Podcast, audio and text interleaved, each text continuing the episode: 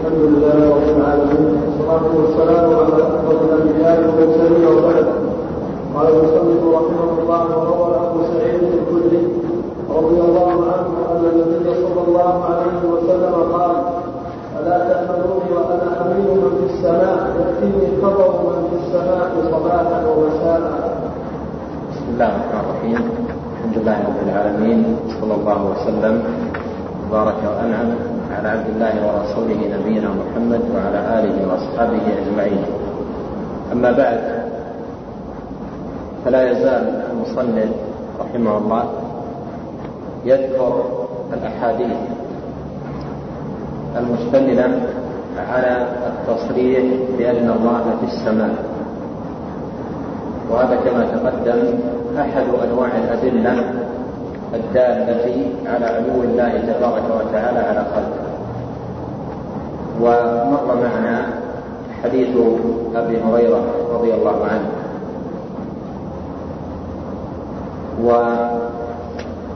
وحديث أبي سعيد الخدري رضي الله عنه هو في في الباب نفسه فيه التصريح بأن الله تبارك وتعالى في السماء. أن النبي صلى الله عليه وسلم قال ألا تأمنونني وأنا أمين من في السماء. من في السماء أي الله جل وعلا. الله جل وعلا ائتمنه على أعظم الأمور وأجلها على الإطلاق. ائتمنه على وحيه وتنزيله. فبلغ عليه الصلاة والسلام البلاغ المبين. بلغ رسالة ربه وافية تامة. والله جل وعلا ائتمنه على ذلك وهو أمين من في السماء أمين من في السماء في أعظم الأمور وأجلها على الإطلاق وهو السفير بين الله وبين عباده وهو الواسطة بين الله وبين عباده في البلاغ بلاغ دين الله للناس وهو المبلغ صلوات الله وسلامه عليه يبلغ كلام الله. فأتمنه من في السماء ولا يأتمنه من في الأرض على أموال أو على قليل من المال.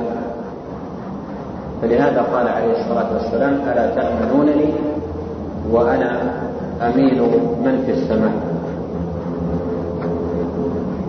طبعا الحديث في قصة ذو القويسرة لما قسم النبي صلى الله عليه وسلم المال قال ذو القويسرة إنك لم تقسم بالعدل أو بالسوية.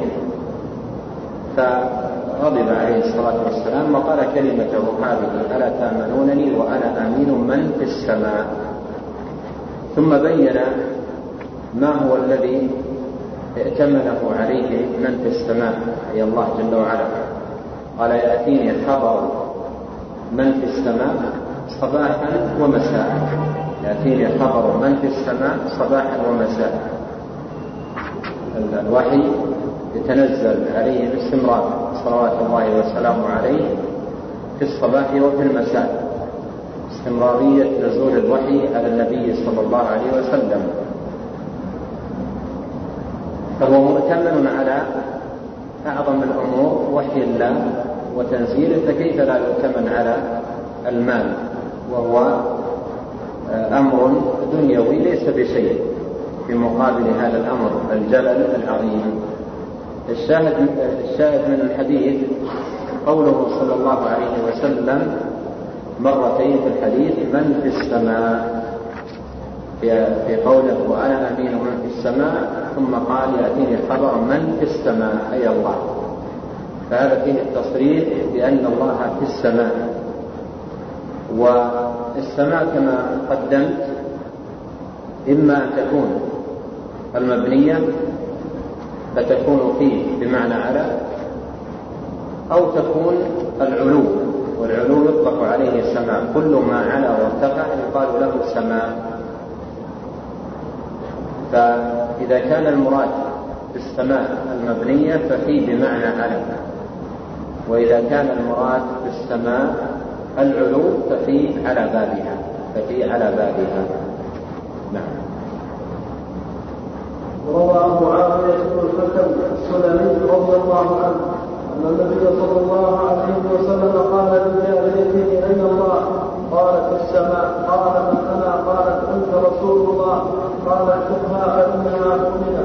رواه مسلم بن الحجاج وأبو داود وأبو عبد وأبو عبد الرحمن النسائي ومن أجهل جهلا وأسخط عقلا سبيلا ممن يقول ممن ممن يقول إنه لا يجوز أن يقال أين الله بعد تصريح الشك بعد تصريح صاحب الشريعة بقوله أين الله.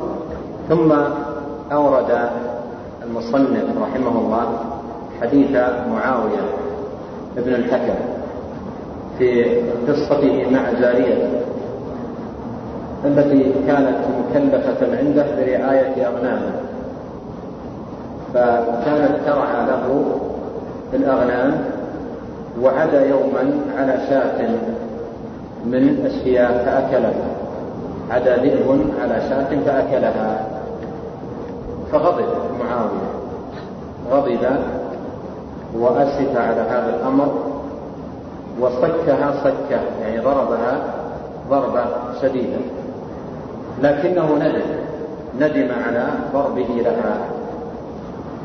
فأتى إلى النبي صلى الله عليه وسلم وعرض عليه الأمر. عرض عليه الأمر. وقال أنا أعتقها؟ يعني لعل عتقي لها يكفر عني تلك الضربة التي ضربتها إياه قال ألا أعتقها؟ قال تأتي بها. فطلب النبي صلى الله عليه وسلم أن يؤتى بها ليمتحن إيمانه. ليمتحن إيمانه وليختبرها صلى الله عليه وسلم. وكان الاختبار مكون من سؤالين. السؤال الأول عن المرسل والسؤال الثاني عن المرسل صلى الله عليه وسلم. السؤال الأول عن المرسل وهو الله عن توحيد الله. والسؤال الثاني يتعلق بتجريد المتابعة لرسول الله عليه الصلاة والسلام.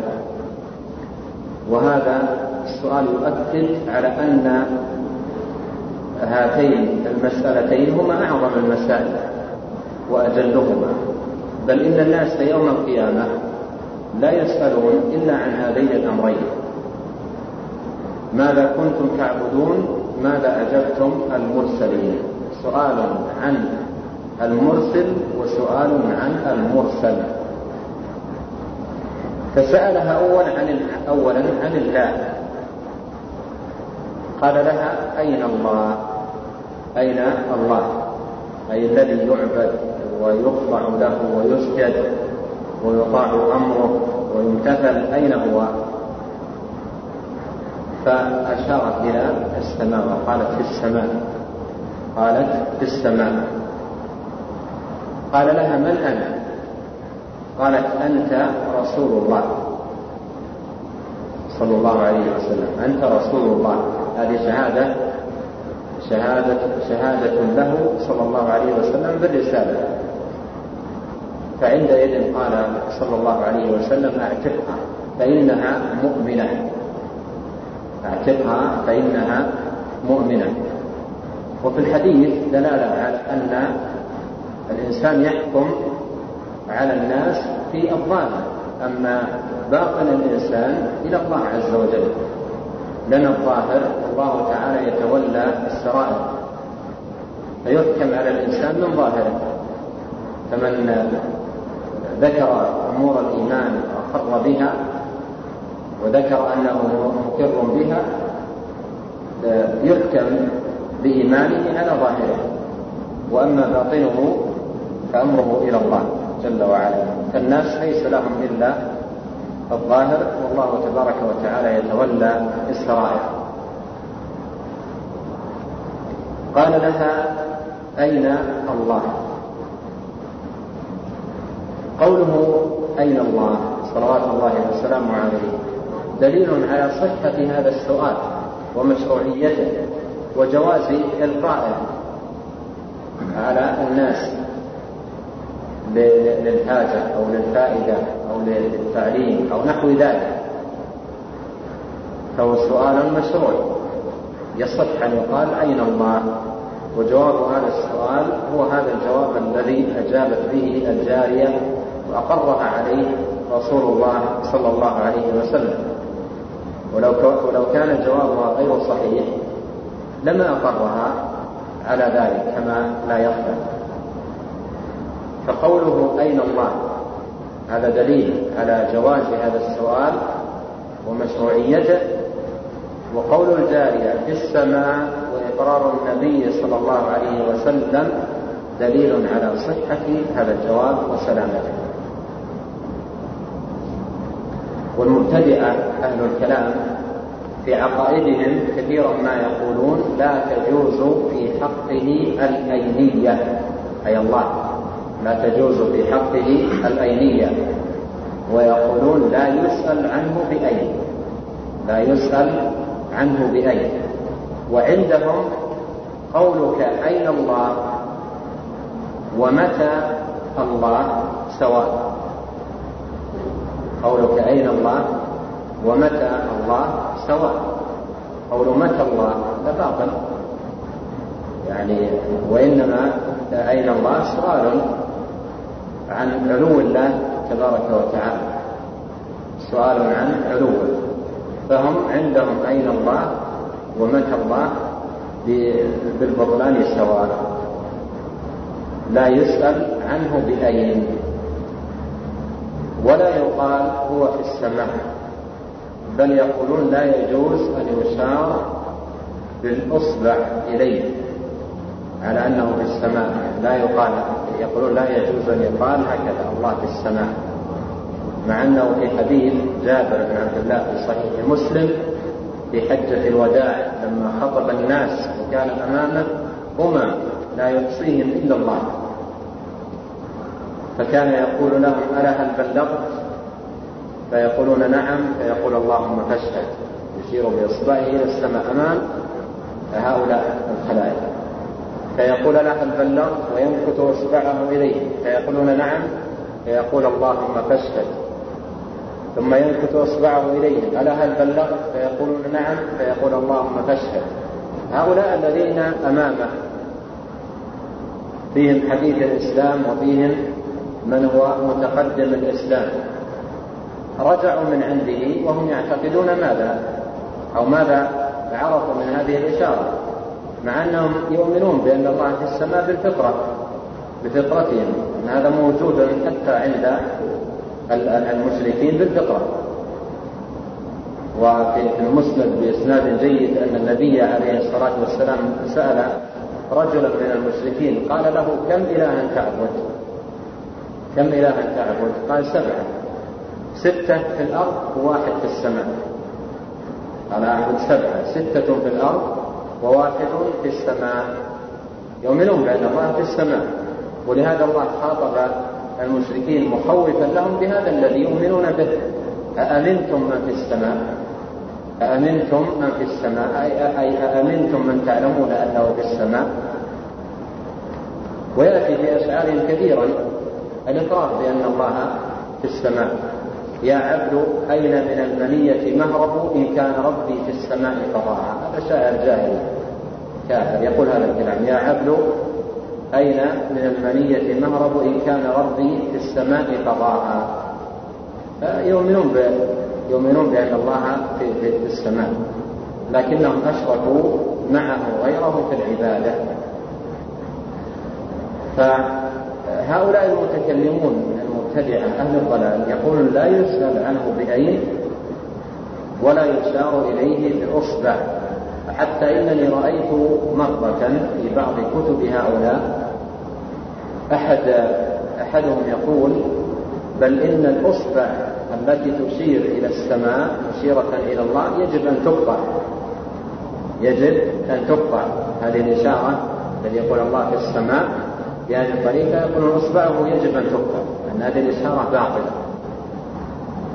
وهذه الإشارة ثبتت عن النبي صلى الله عليه وسلم في أعظم جمع ثبتت عنه في أعظم جمع وفي مشهد حافل لجمع غفير من الصحابة. أشار أمام هؤلاء هذه الإشارة ليس مرة واحدة وإنما ثلاث مرات.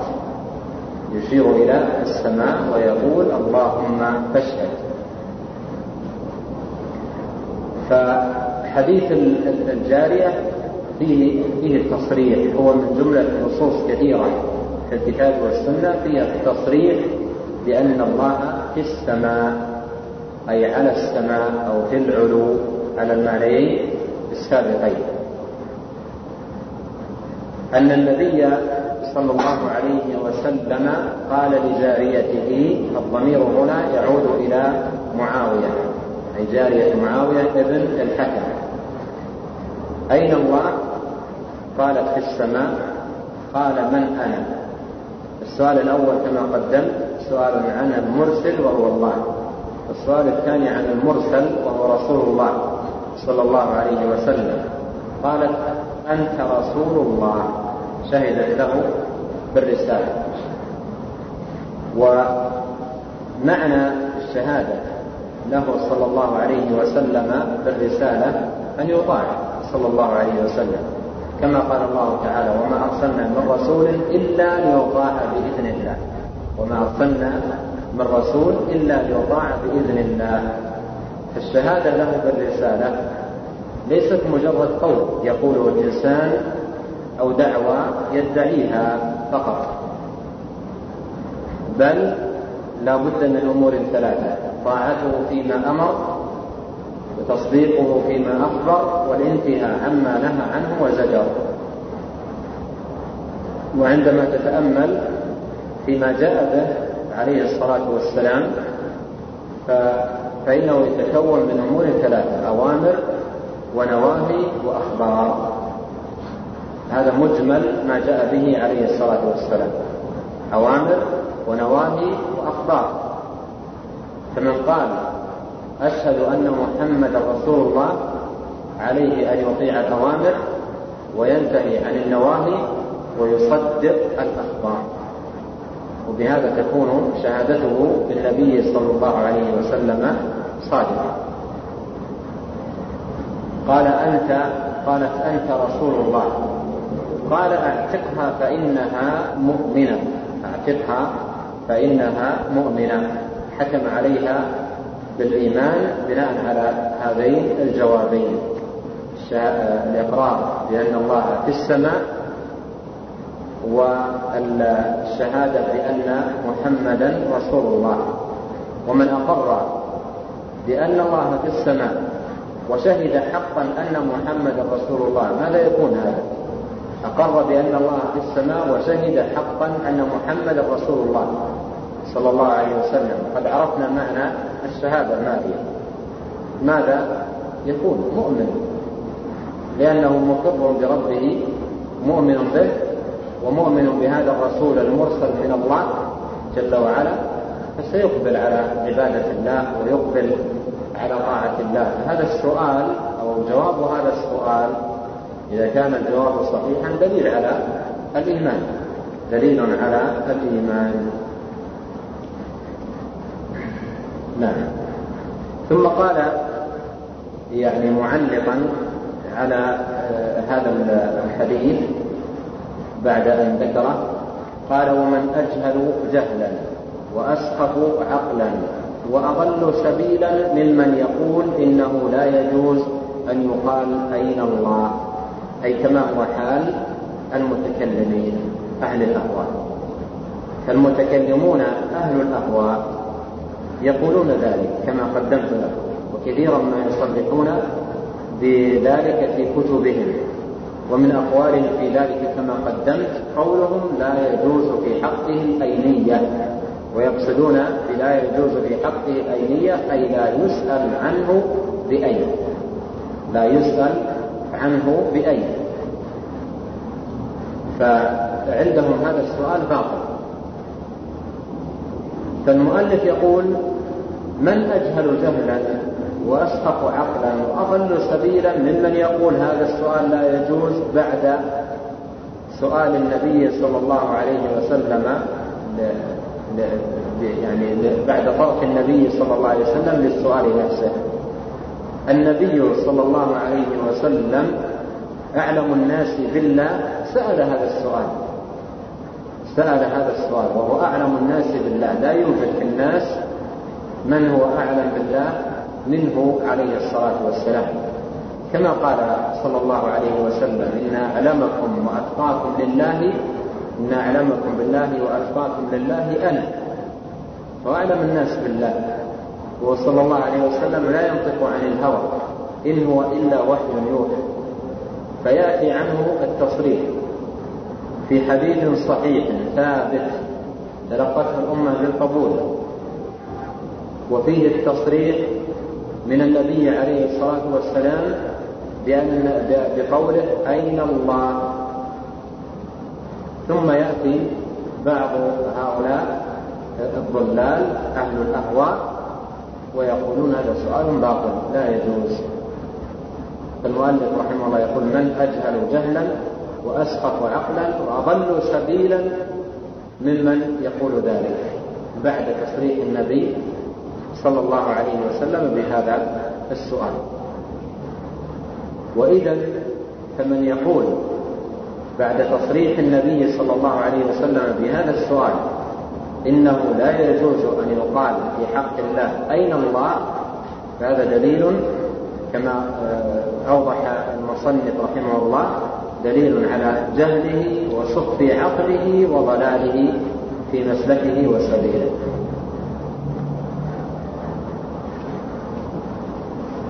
لاحظ قول آه، المصنف بعد تصريح صاحب الشريعة بعد تصريح صاحب الشريعة. صاحب الشريعة المبلغ النبي عليه الصلاة والسلام بعد تصريح صاحب الشريعة. صاحب الشريعة قال أين الله؟ هؤلاء المتكلمون الذين يقولون لا يجوز أن يقال أين الله. أصحاب ماذا صاحب الشريعة يقول أين الله؟ وهؤلاء أصحاب ماذا؟ أصحاب ماذا؟ صاحب الشريعة قال أين الله؟ ثبت عنه هذا السؤال. إذا هؤلاء الذين يقولون لا يجوز أن يقال أين الله أصحاب ماذا؟ أصحاب شريعة؟ أبدا. أصحاب هوى. أصحاب هوى وأصحاب ضلال ليسوا أصحاب شريعة. فصاحب الشريعة يقول أين الله؟ ومن اتبع سبيله يسلك نهجه ويترسم الخطى ويلزم غرزه صلوات الله وسلامه عليه. وهؤلاء أهل أهواء أصحاب أهواء ليسوا على طريقة صاحب الشريعة صلوات الله وسلامه عليه. فما ما من أجهل كما يقول من أجهل جهلا وأسخط عقلا وأضل سبيلا ممن يقول إنه لا يجوز. هذا الحديث مضطربين فيه يعني أهل الأهواء اضطرابا كثيرا ومتأثرين منه وكلامهم فيه كثير. بعضهم اجتهد في تضعيفه وبعضهم اجتهد في تحريفه وسلكوا فيه مسالك شتى. حتى إن أحد المعاصرين صاحب حسن المحادثة صاحب تعرفون الكتاب شرط لي بلبس حسن المحادثة في ماذا؟ في أن الله لا داخل العالم ولا خارجه. قال وأما حديث الجارية الذي يتشدقون به. وأما حديث الجارية الذي يتشدقون به. فهذا الحديث يغيظ أهل البدع. يغيظ أهل أهل البدع والبدع، أما صاحب السنة لما يسمع هذا الحديث يفرح به، كلام الرسول عليه الصلاة والسلام وسؤال صحيح وواضح، لكن اقرأ هذا الحديث عند صاحب هواه يشمئز وينكمش ويغيظ الحديث. أما عندما تقرأ عند صاحب سنة يستبشر ويستهل وجهه. يفرح بالحديث. وصاحب الهوى ينقبض ذكر ابن القيم مرة في الصواعق المرسلة أنه دارت بينه وبين بعض المتكلمين مناظرة في صفة الكلام. فقال هذا المتكلم أعطوني دليل صريح صحيح في السنة أن الله تكلم ويتكلم. أعطوني دليل صحيح صريح أن الله تكلم ويتكلم. قال ابن القيم فقال له بعض أصحابنا قال صلى الله عليه وسلم إذا تكلم الله بالوحي وقالت عائشة ولنفسي ولشاني في نفسي أحقر من أن يتكلم الله في بوحي يتلى مباشرة أعطاه الدليل. تكلم ويتكلم. يقول ابن القيم تزوى بوجهه كأنما لاق أخبث الطعم أو شم أنت نريه تزوى بوجهه كأنما لاق أخبث طعم أو شم أنت نريه نفس الطريقة. تعال لي واحد ينكر علو الله وقل له حديث الجاري. يقرأ حديث قل ثبت في صحيح مسلم واقرأ عليه حديث الجاري عن معاذ بن حمد. يعني ينكمش تذكر له كلام للجهل ينتعش. وتذكر له هذا الحديث ينكمش هذا هو الأهواء صاحب الشريعة ومن هم على مسلكه يفرحون بهذا ويقبلون عليه ويعرفون أن هذا هو دين الله تبارك وتعالى. وأهل الأهواء تلطفتهم الأهواء وتخطفتهم الشبهات وأضاعتهم في أودية الضلال. نعم.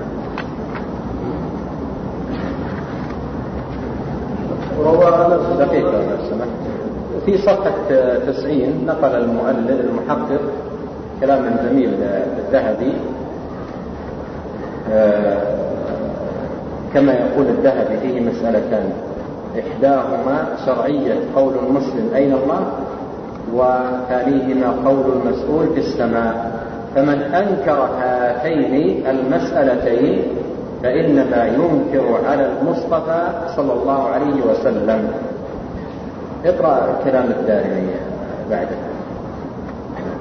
وقال الإمام عثمان بن سعيد الدارمي رحمه الله تعالى ففي حديث رسول الله صلى الله عليه وسلم هذا دليل على أن الرجل إذا لم يعلم أن الله عز وجل في السماء دون الأرض فليس بمؤمن ولو كان عبدا فأعتق ولو كان عبدا فأعتق لم يجلس أو لم يجلس لم يجلس في لم يجزي في رقبة مؤمنة إذ لا يعلم أن الله في السماء. ألا ترى أن ألا ترى أن رسول الله صلى الله عليه وسلم جعل جعل أمارة إيمانها معرفتها معرفتها أن الله في السماء. جعل أمارة إيمانها معرفتها أن الله في السماء. وفي قول رسول الله صلى الله عليه وسلم أين الله؟ تكذيب لقول من يقول هو في كل مكان لا يوصف بأين. لأن شيئا لا يخلو منه مكان يستحيل أن يقال أين هو.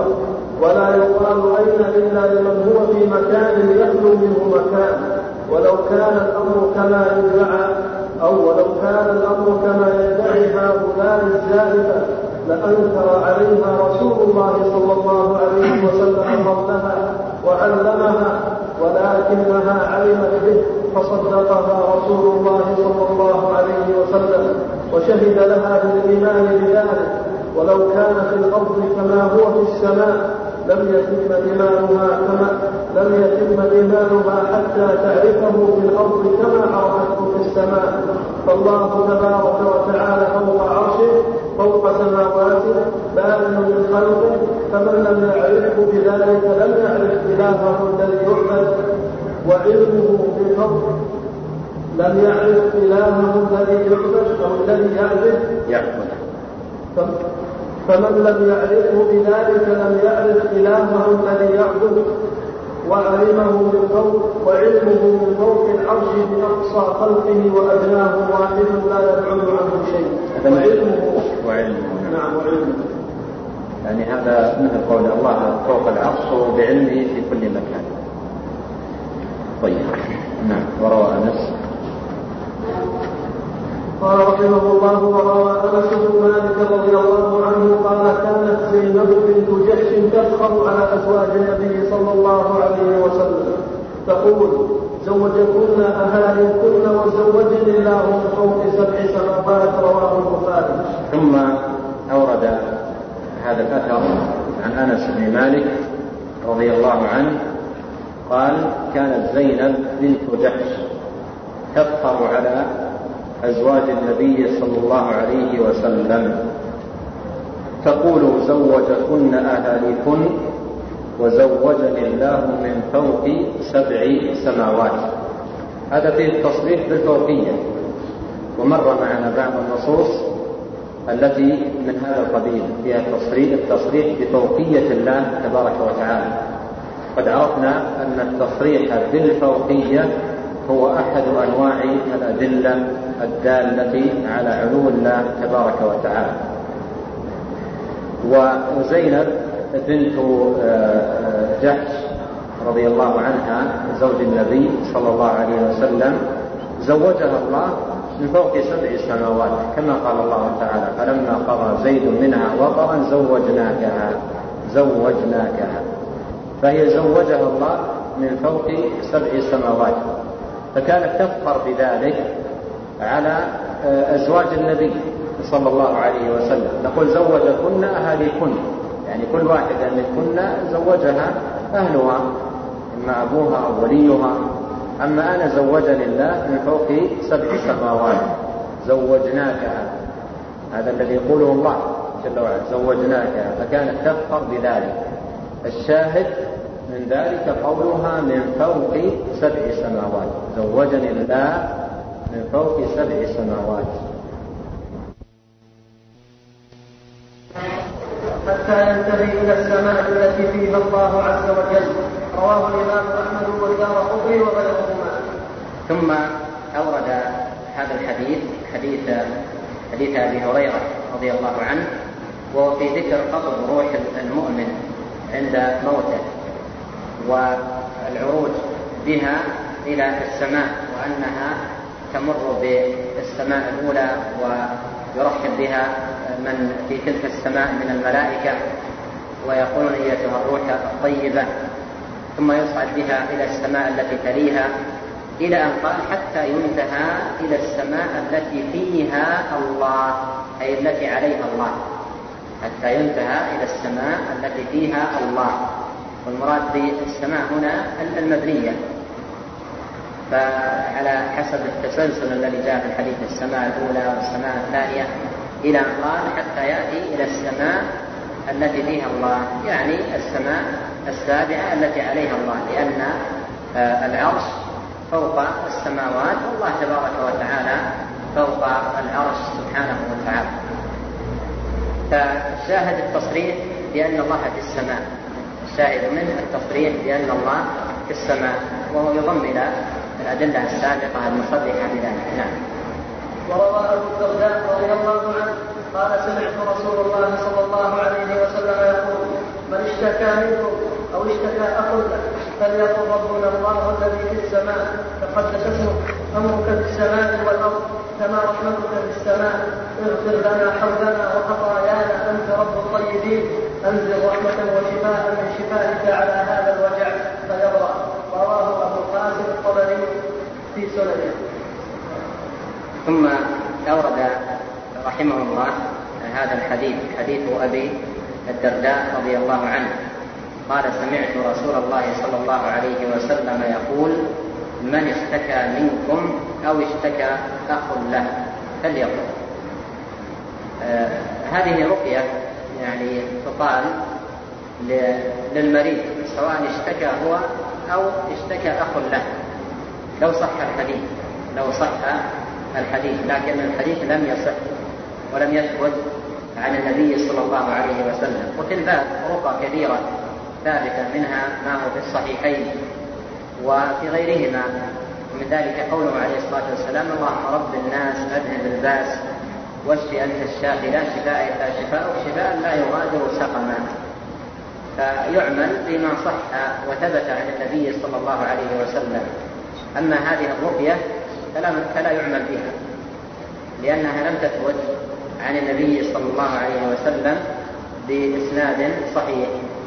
فإن ثبتت وصح إسنادها يعمل بها وإلا ما دامت ضعيفة ضعيفة الإسناد فلا يعمل بها وإنما يعمل بالصحيح الثابت عن النبي عليه الصلاة والسلام. الشاهد ربنا ربنا الله الذي في السماء. تقدس اسمك. ربنا الله الذي في السماء هذا هو الشاهد وهذه اللفظة التي هي موضع الشاهد من هذا الحديث مر معنا ما يدل عليها في أحاديث كثيرة جدا. بل في القرآن الكريم آمنتم من في السماء؟ الأحاديث المصرحة بأن الله جل وعلا في السماء كثيرة. والمؤلف إن كان لم يثبت عنده سند هذا الحديث فيكون أورده على سبيل الاستئناس.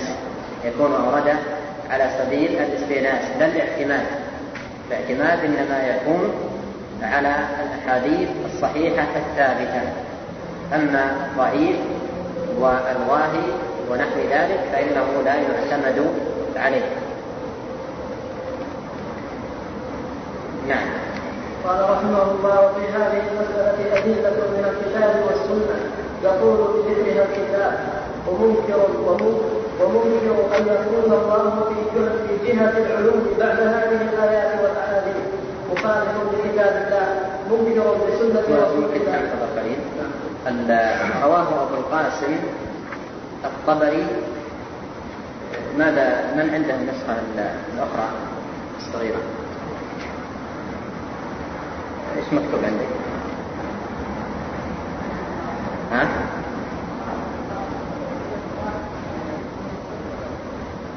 ما أسمعك. ارفع صوتك. رواه هبة الله. هبة الله أيوة. أيوة. أيوة. لا هذا المحقق. لا لا المتن المتن إيش مكتوب عندك؟ في سننه. أيوة. طبعا عندكم هنا في في سابقة. و نعم في في سابقة. عندك في ثابتة. فتضاف. تضاف في موجودة في النسخة الثانية. في؟ طبعة ابن حميد موجودة فيها. نعم. إيش إيش اللفظ رواه. في سننه. إذا تضيفون فيه. رواه أبو القاسم الطبري في سننه. أبو القاسم الطبري هو صاحب شرح أصول اعتقاد أهل السنة والجماعة. وكتابه مطبوع. وهو مشهور باللالكائي الطبري مشهور باللالكائي وبعض أهل العلم يعني يقولون أبو القاسم الطبري. وهو اللالكائي صاحب شرح الاعتقاد. شرح أصول اعتقاد أهل السنة والجماعة. وهو مطبوع في أربعة أو خمس مجلدات كبار. وبالمناسبة هناك ثلاثة كتب. شرح الاعتقاد للألكائي والإبانة لابن بطة والشريعة للآجري. هذه الكتب الثلاثة تعتبر مثل الكشكول المستورد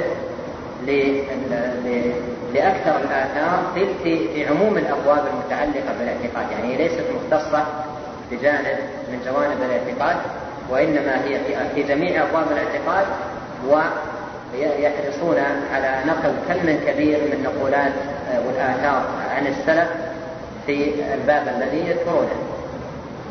مثلا اللالكائي آه، في في شرح الاعتقاد لما أخذ يذكر عقيدة أهل السنة بأن القرآن كلام الله غير مخلوق ذكر 500 آه، نفس من الصحابة ومن اتبعهم بإحسان كلهم يصرح بذلك وذكر النقول عنه.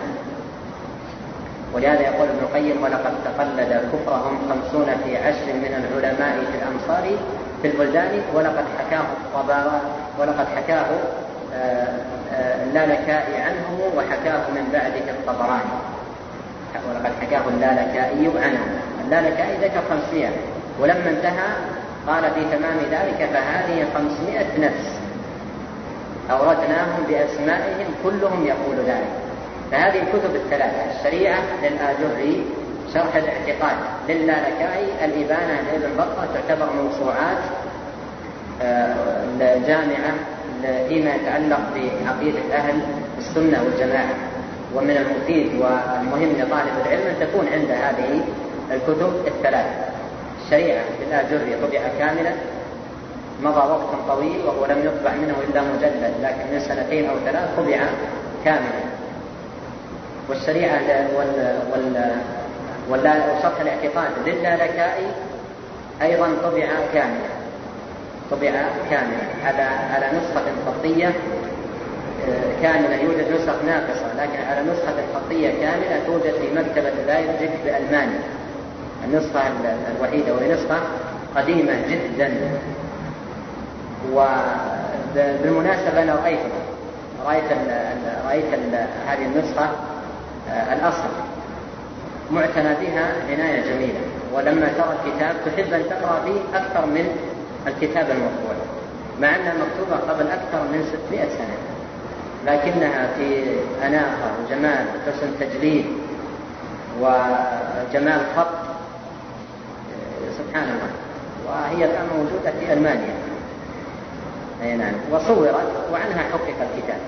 صورت وعنها حقق الكتاب. هذه الكتب الثلاثة مهمة للغاية. الشريعة للآجري شرح الاعتقاد للالكائي الإبانة لابن بطة نعم. قال وممكن أن يكون في هذه. وفي هذه المسألة أدلة من الكتاب والسنة يقول بذكرها الكتاب ومنكر أن يكون الله في جهة العلو بعد هذه الآيات والأحاديث مخالف لكتاب الله منكر لسنة رسول الله. طيب الآن آه، تنبهوا لشيء نبهت عليه في البداية. أول ما بدأ المصنف رحمه الله قال فمن صفاته التي ثبتت في كتابه ونطق بها رسول الله صلى الله عليه وسلم في سنته صفة الاستواء فعندما تقرأ ذلك قد تظن أنه بدأ يذكر أو يتكلم عن هذه الصفة على الخصوص بينما نبهت في البداية أن المصنف هو أراد التكلم عن ماذا؟ عن العلو بذكر أنواع الأدلة الدالة عليه. فذكر أولا الاستواء ثم ذكر التي فيها الفوقية والتي فيها أنه في السماء. فذكر هذه الأنواع. لما انتهى من ذكرها قال وفي هذه المسألة أدلة من الكتاب والسنة يطول بذكرها الكتاب. يطول بذكرها الكتاب. يعني أيها القارئ إنما سقت لك نماذج. وأمثلة يسيرة على أدلة هذه الصفة صفة العلوم. وإلا أدلتها يطول بها الكتاب. ومن أهل العلم من بسط أدلتها في مجلد كبير مثل الذهبي في كتابه العلوم. وكذلك آه، آه، ابن قدامة ابن خالد المؤلف في كتابه العلوم. وابن القيم رحمه الله أطال في ذكر آه، الأدلة في كتاب اجتماع الجيوش. وشيخ الإسلام ابن تيمية أطال في ذكر هذه الأدلة في كتابه الحموية. وغيرهم من أهل العلم بسطوا هذه الأدلة بسطا وافيا. منهم المسهب ومنهم الموجز ومنهم الذي يذكرها بالأسانيد ومنهم الذي يذكرها مجردة من غير أسانيد. فالمؤلف رحمه الله ذكر طرفا يسيرا من هذه الأدلة وأشار إلى أن الأدلة في هذا الباب كثيرة جدا يطول ذكرها. ومر معنا في بداية آه، هذه الأدلة قول ابن القيم في النونية يا قومنا والله إن لقولنا ألفا تدل عليه بل أمثال نعم.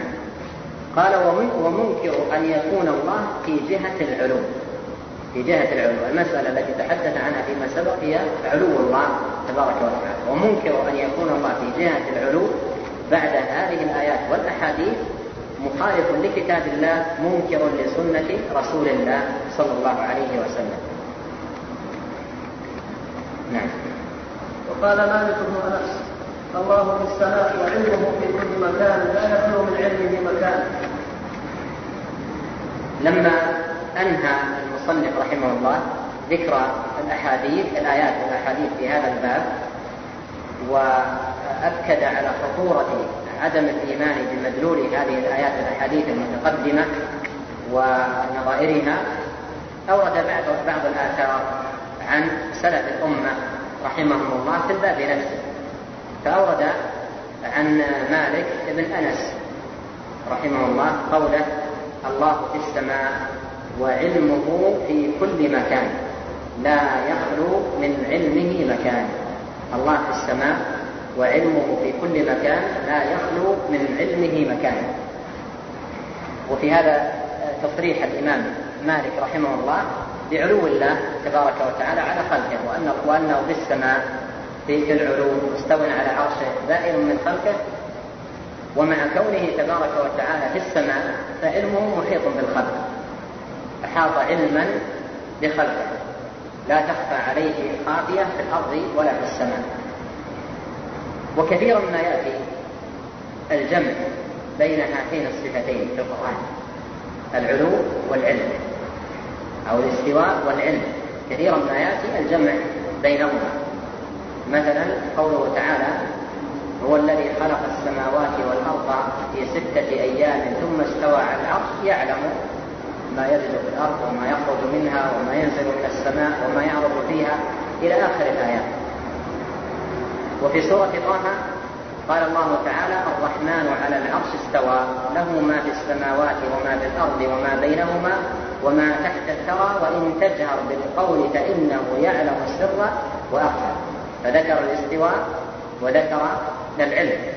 وفي سورة السجدة قال الله تبارك وتعالى الذي خلق السماوات آه، آه، آه، الله الذي خلق السماوات والأرض وما بينهما في ستة أيام ثم استوى على العرش.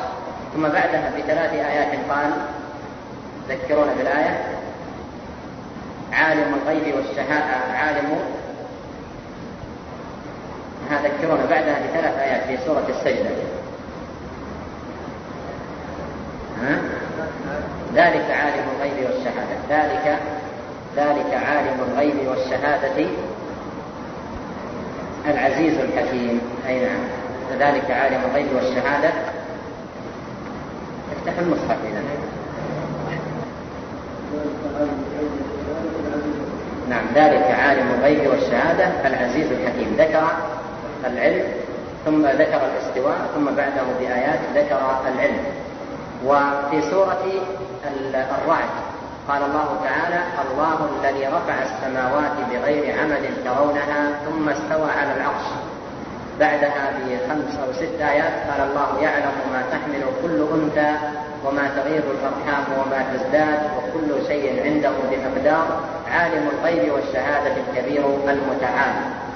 فكثيرا ما يأتي في القرآن ذكر العلو أو الاستواء ذكر علم الله تبارك وتعالى. فالله عز وجل مع كونه مستو على عرشه دائر من خلقه علمه محيط بخلقه. لا يخفى عليه خافية في الأرض ولا في السماء. الغيب عنده شهادة والسر عنده علانية. لا تخفى عليه خافية. نعم. قال الشافعي رحمه الله خلافة أبي بكر حق قضاها الله في سماءه وجمع عليها قلوب أصحاب نبيه صلى الله عليه وسلم. ثم أورد هذا الأثر عن الإمام الشافعي رحمه الله أنه قال خلافة أبي بكر حق قضاها الله في السماء. قضاها الله في سمائه وجمع عليها قلوب أصحاب نبيه صلى الله عليه وسلم. والشاهد من هذا الأثر هو قول الشافعي في سمائه. في سمائه وهذا فيه التصريح بأن الله عز وجل في السماء. نعم. وقال عبد الله بن المبارك رحمه الله نعرف ربنا فوق سبع سماوات بارك من خلقه ولا نقول كما قالت الجهمية إنه ما هنا واشار إلى الأرض. ثم نقل قول ابن المبارك رحمه الله في هذه الصفة صفة العلو. وعقيدة أهل السنة والجماعة في ذلك. قال نعرف ربنا فوق سبع سماوات. بائنا من خلقه. نعرف ربنا فوق سبع سماوات بائنا من خلقه. فهذا الذي يعتقده أهل السنة ويعتقده المسلمون المتمسكون بكتاب الله وسنة نبيه صلى الله عليه وسلم. ممن لم تخالف قلوبهم الأهواء ولم تتلقفهم الشبهات. يعرفون ربهم بأنه فوق سبع سماواته بائن من خلقه ومعنى بائن أي ليس في خلقه شيء من ذاته ولا في ذاته شيء من مخلوقاته.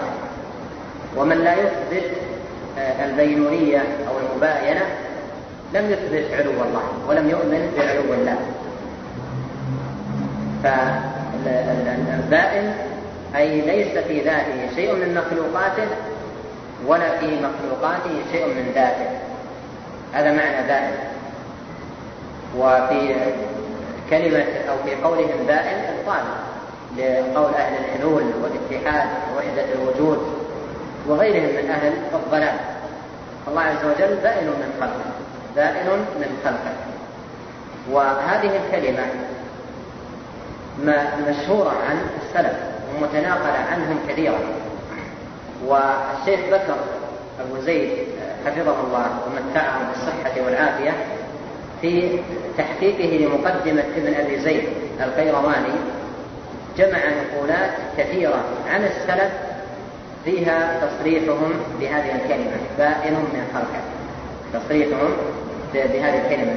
جمع نقولات من مصادر كثيرة جدا عن السلف فيها تصريح بهذه الكلمة بائن من خلقه لأن هذه الكلمة هي التي تمحص المحط من المبطل في هذا الباب.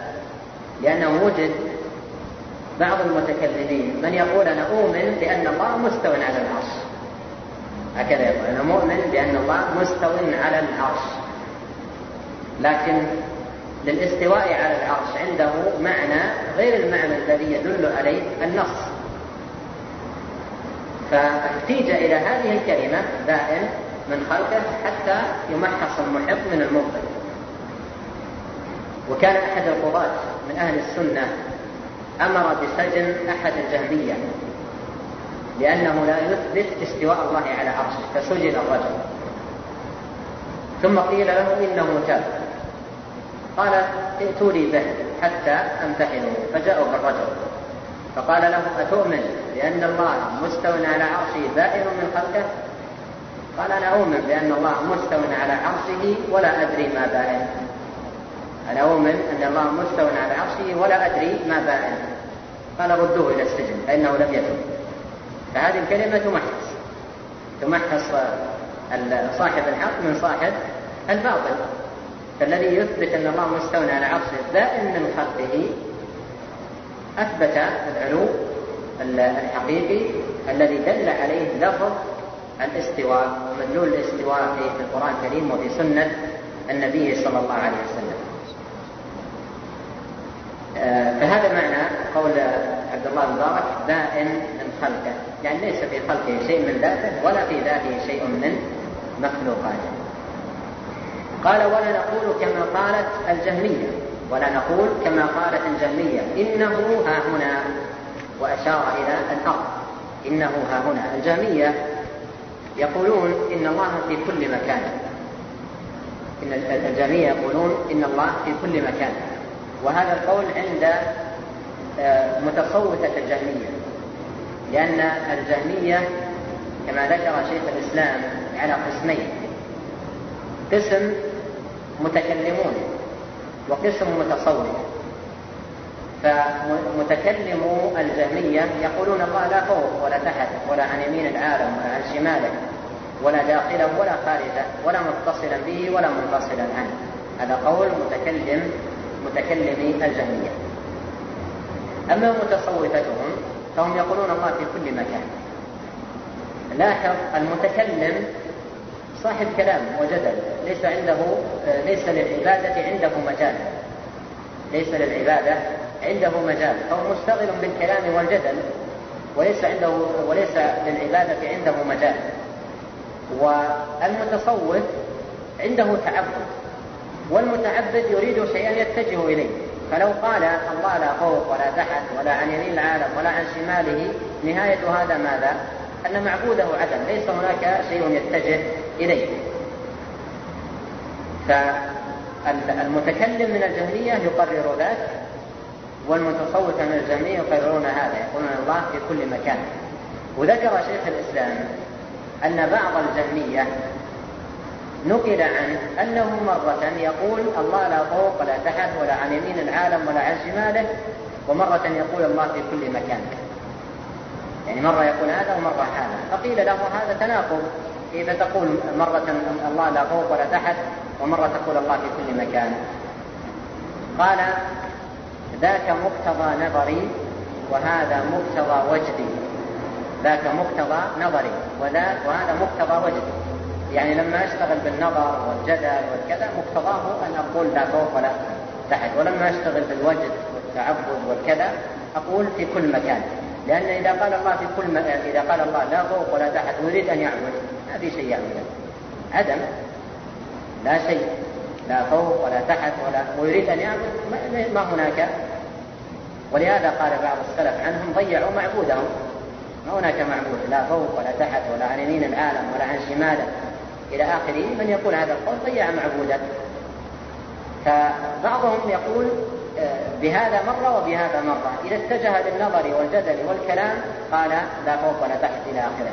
وإذا اتجه للتعبد ونحو آه، ذلك قال الله في كل مكان. الوقت انتهى.